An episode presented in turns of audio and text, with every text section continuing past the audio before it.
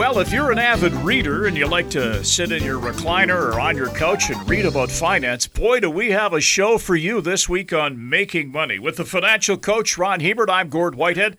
Ron, we do this every year. A lot of people want to know more about investing and they want to know the best vehicles in which to get that information. We like to think our podcast is the best, but also you recommend a lot of reading for people, and this is the show where we delve into that. What do, what do you got on your list this year?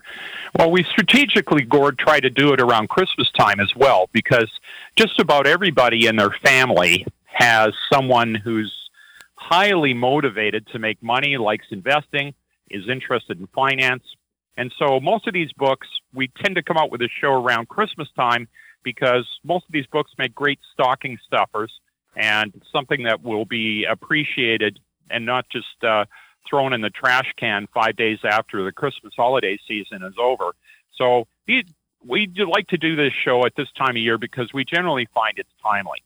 And uh, I'm a voracious reader. And of course, the financial industry just turns out book after book after book after book. And, and frankly, most of them are probably worth using as paperweights.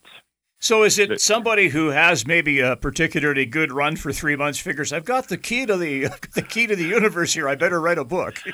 That's uh, unfortunately how it goes. So you know there's just torrents of books and podcasts and things like that out there, and what we try to do in this show over the you know I think it's uh, we're getting close to our 150th episode, Gord. Yeah, I know. It's getting up there. You know, so we've covered just about everything. But what we try to do is we try to separate fact from hype, you know, and so we try to give you books that focus on fact and not hype. We try to give you strategies that work and they're perennial, so they work year after year after year after year. And we're interested in helping you over the long term get to where you're going. And so that's the focus of the books that we have, or the insights we try to give you on reading as well. Okay, we broke these down into categories, so let's get started. Best economic insights that you've read about this year. Well, there's so many peer, people that have crazy insights on on markets, and frankly, if you go back and look at the torrent of projections that come out during the December year of what's going to happen in the following year, a lot of them frankly just don't happen.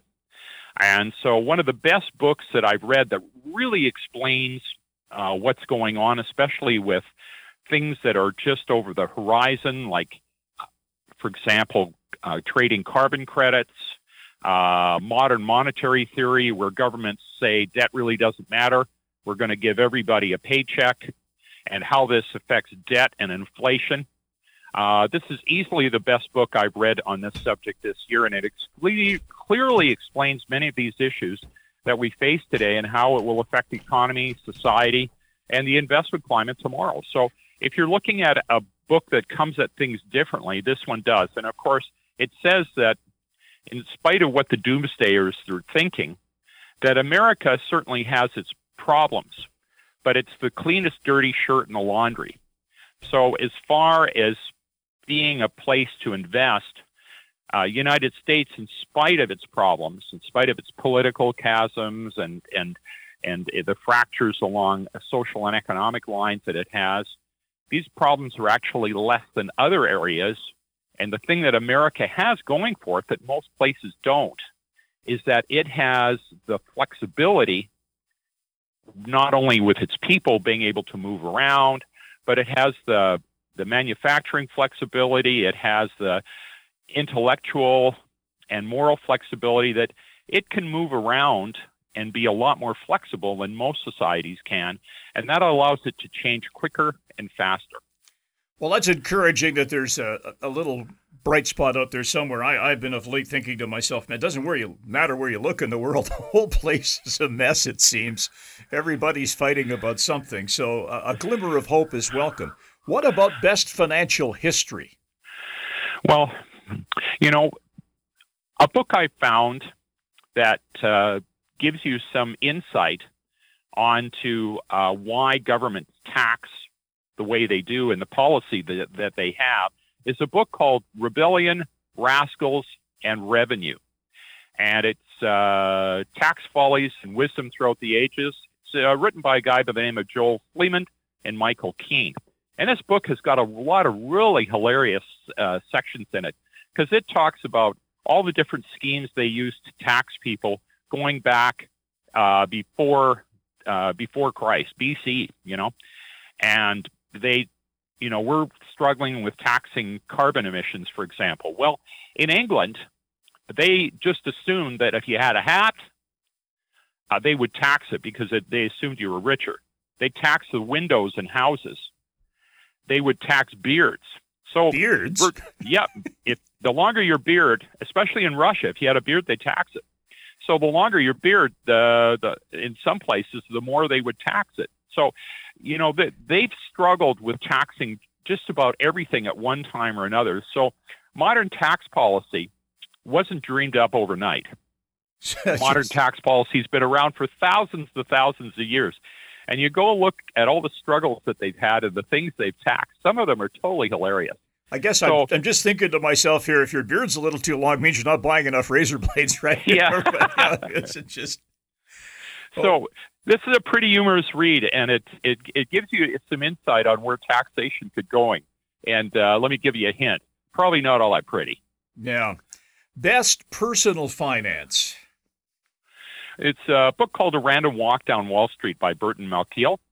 And he's a professor, I think, at uh, at the Chicago University, uh, which is uh, has a powerhouse financial uh, department, and he's got key insights in the importance of really keeping your costs down, avoiding the investment hype on Wall Street. Uh, he looks at uh, predictions. I mean, we've done a lot of shows over the years on predictions, and and some of the material I got from those shows from was from a random walk down Wall Street. And he just goes to show that guys that stand up there pounding on the table, thumping their chest about what's going to happen tomorrow and you need to invest this way or that way, uh, generally they turn out to be wrong. And so if you can keep your, your fees down, especially if you're just starting, you can simplify the investment process through just owning uh, certain index exchange traded funds. And that's an easy way to get started. So if you're looking at investing and you've got, uh, you want to take some baby steps, uh, this book is written by one of the most influential professors in finance that's alive today, and it's worth a read. I've read it a number of times, and I just find that even after being in the industry over 40 years, uh, that the information that it gives me, um, I learn something every time I pick it up. Best financial biography. I want to get this one myself. Uh, Alibaba, the house that Jack Ma built. Well, Alibaba, if you're not familiar with Chinese stocks. Uh, the equivalent in North America would be Amazon. And so it just shows how uh, Jack Ma built uh, the company in China, how he reached out to the West to get financing. And if you want to understand China, you need to understand their business and culture. And great investors certainly are not just North American capitalists, they come from China as well. Now, there's been a sea change, obviously, in the last three or four months on on how uh, China China is adjusting to capitalism. But this book still gives you a very very good understanding of not only Alibaba but Tencent and uh, Baidu, some of the other companies that frankly are their equivalents would be uh, things like Facebook or Google. So they have almost a mirror image of our tech market our tech giants over there. And if you want to understand how these companies were built, because this story threads through Alibaba, but it threads through a lot of the other entrepreneurs that were building their companies uh, contiguously at the same time. So if you're looking at a for a great read on uh, the development of the Chinese tech sector, this is a great way to go. I think the wild card over there, Ron, is that the leader, uh, President, he seems to be on it's almost like he's on ball bearings. he's just rolling around. He he changes direction so often and so quickly. Yeah, and and uh, unfortunately, I think that what has happened is these technology companies have gotten so big. He can't control them.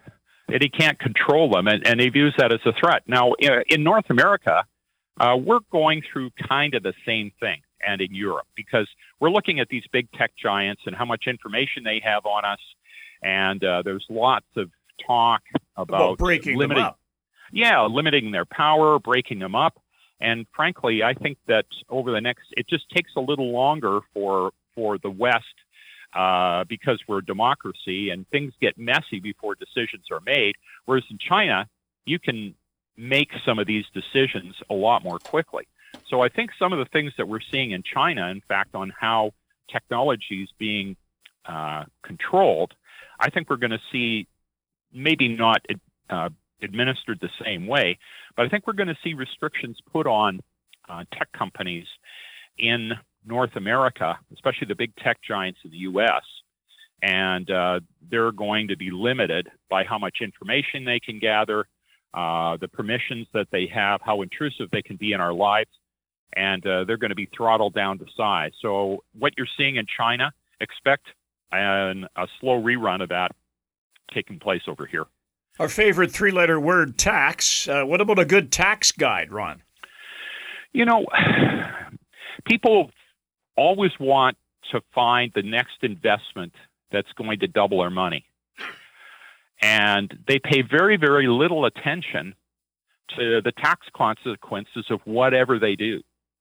And frankly, for all of us, unless you're making virtually no income, and if you're making no income, you're probably not listening to this show anyways. You've got a bigger, bigger fish to fry uh, than than can be offered by the solutions in this show. But for most people, taxation is their biggest expense in life. It's even bigger than having kids. And so you need to know how to protect yourself and you need to understand. And the problem with most tax guides is they're they're written it's like reading a medical textbook. All the jargon and the lingo, you can't get past that. Well, the Tax Guide for Investment Advisors by Michael Togri. Uh, this is updated every year, and it's actually written in plain English.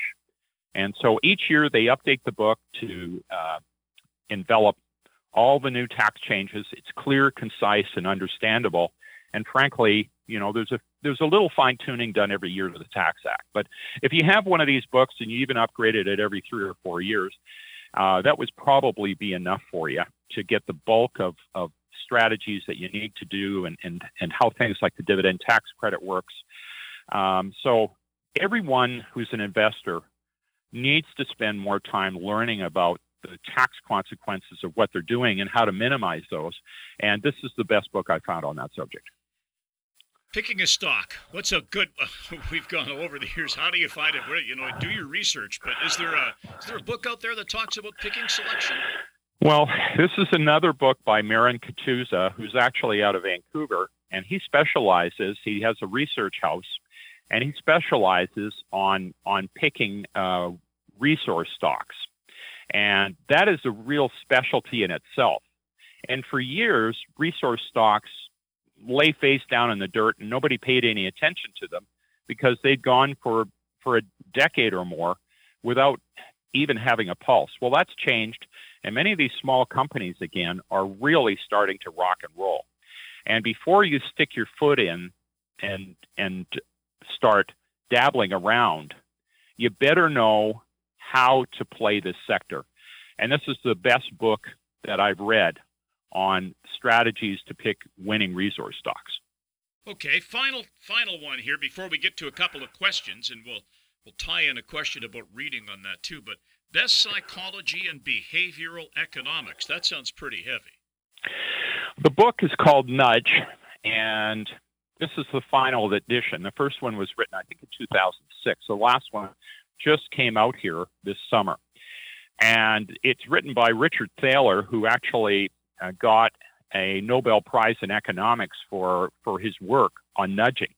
And the book discusses the motivation behind human behavior and how to help people make better financial as well as personal decisions by nudging them in the right direction. Now, a good example of this is uh, an experiment they did basically using the, the principles of this book in, in UK companies, where they found that to sign up for a company pension plan, the sign up rate was really low.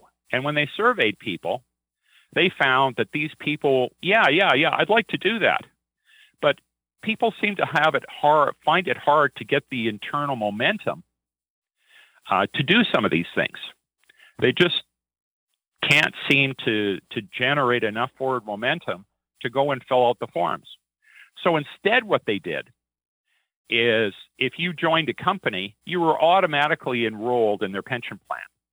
And if you wanted to get out of it, you had to sign a form that would take you out. And they found that when they, they reversed that, so they made it easy to get in, a little harder to get out, that the majority of the people that said that they wanted to be in the plan actually got in the plan because it was a default option. And uh, they also used this uh, example in restaurants, especially some of the, ho- the hospital cafeterias. And they were finding that uh, people that would go that were in the hospital, if they went to the cafeteria, they would often, if the junk food was presented first, they would fill up their plate with uh, fried food and sugary stuff. But if they changed the order of things, so if they put the vegetables and they put the fruit and they put the whole wheat breads and the really healthy stuff at the beginning, people would load up their plates with that. So Nudge is just a book on on helping people or motivating people to to make decisions that they normally would make anyways. It's just it's just presenting them in an order that makes it more likely that they'll do it. And frankly, if you've got kids, if you're trying to persuade someone financially to do the right thing, or you've got a company and you scratch your head, can't figure out why more people haven't signed up for for uh, a stock savings plan or some of the, the financial resources you're offering them, read this book. So there you go, some reading suggestions. Uh, if you didn't get the particular order, you can go back and recap the episode and catch up on them. We also have some questions that listeners have sent to us, Ron, that we want to address. And the first one in that regard was was something that we've we've talked about, and these are financial publications that you seem to favor that you think offer up good information, but the listener wasn't sure which podcast that information was contained in. So, if you want to recap. Well, there's the ones that I've been uh, personally getting for years, and this is Barron's Magazine, which comes weekly, and uh, it uh, it covers economic trends. It also looks at specific stocks. It looks at what's happening internationally, and it does so without the spin of you know. Unfortunately, when you listen to uh, major news channels in Canada and U.S. and Europe, it always has an agenda, either a conservative or a liberal or a progressive. They always throw in some kind of spin. And what I like about Barron's, it just reports on what's happening and what the economic consequences will be. If you've got a particular spin on things or, or, or view of the world through whether you're a green or you're a Democrat or you're a liberal or a conservative, wherever you fit, uh, they leave it up to you to figure out where you want to be on that spectrum. But as far as, as, as what they report, they just tell you what it is. And, and I, I really like that. So, another question, Ron, that comes to us from Steve maybe a bit of a technical question. Calculating and tracking the adjusted cost basis related on both ETFs and individual stocks. Well, uh, Steve, I think, was asking a question, Gord, about uh, whether the tracking software that most of the financial stu- uh, uh, places that um, are custodians, or if you have a discount account or a full service account, do are the uh, accounting packages now sophisticated enough to track this stuff? And the answer is yes.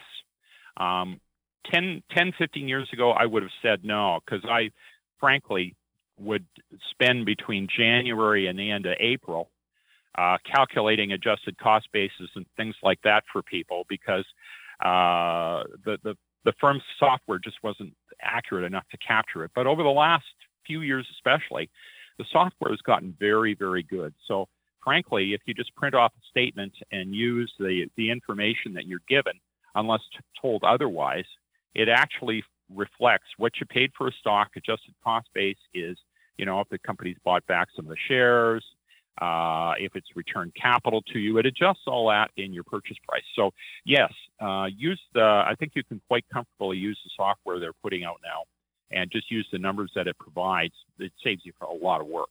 And our third and final question comes to us from Alan Ron, and that's about your thoughts on SMAs. For example, having investments placed with a firm like Scotia Wealth. SMAs are separately managed accounts, correct? A separately managed account really is just an acronym for uh, an account that uses hedge funds. And hedge funds are designed to zig when the market zags.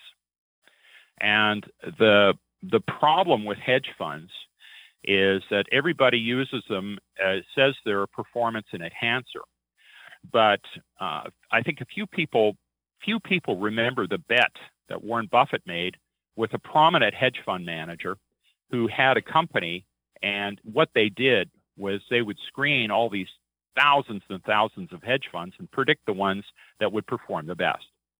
Anyways, uh, the bet was a million dollars after a 10 year period that would go to any charity of, of the winner's choice if the loser had to pay. And so Warren Buffett put his money, I think, in the Vanguard S&P 500 fund, which buys the, the 500 stocks in the S&P 500 and just hangs on to them. And whereas a hedge fund manager was, his job was to pick the best hedge funds. Anyways, after uh, the 10 years, uh, Warren Buffett's uh, S&P 500 ETF outperformed the uh, so-called sophisticated programs uh, that picked hedge funds by I think almost three times. So it was performance of of I think 11% versus less than four. So you know it was three and a half times anyway. So um, I always look at hedge funds; they're generally expensive, and hedge funds often are more of a boat anchor to returns than uh, a positive influence uh, for them. So, yeah, can you have a few hedge funds in your portfolio? Uh, because there are some out there that have done okay. Yeah, but as a rule, hedge funds don't deliver their promises. That's for sure. And just going back a little bit, uh, Gord, a couple other newsletters that a, a list, listener could probably use is I get Investment Reporter, which covers the Canadian scene, and I also go get Investment Quality Trends, which is, covers blue chip stocks in the U.S. scene that pay dividends and grow them regularly. So with those three, uh, an investor should be getting just about all the information they need to uh, build very nice portfolios of high quality stocks. So there you have it. Questions answered. Remember, if you do have a question or a show suggestion, you can reach us through our website at letsmakemoney.ca. Also through our friends at cfcw.com, the portal where the show is hosted. We're back next week with another edition of Making Money and a topic that's very near and dear to the hearts of many Albertans and other Canadians as well pipelines. We hope you can join us then. We'll be back with the financial coach Ron Hebert. I'm Gord Whitehead. Thanks for listening. The information presented is derived from sources believed to be reliable. This material is presented for information purposes only and does not constitute investment advice. Before acting on any investment information, a person should seek advice from an investment professional. The presenters may or may not hold positions in the securities discussed on this show and will not be responsible for any losses sustained from acting on this information.